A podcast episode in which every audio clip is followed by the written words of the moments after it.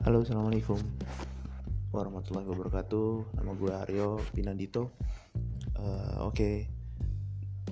tujuan gue buat podcast ini adalah gue mau uh, ngelihat performance keuangan gue, terutama dalam bisnis forex gue ke depan. Dalam beberapa tahun lagi gue pengen lihat di awal ini gimana sih uh, berapa saldo yang gue punya per tanggal hari ini yaitu tanggal 8 Februari 2020. Oke, okay. Eh, untuk episode pertama nanti gue akan coba jelasin berapa saldo gue.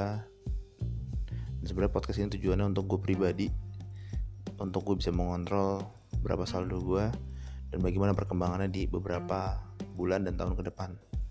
Terima kasih.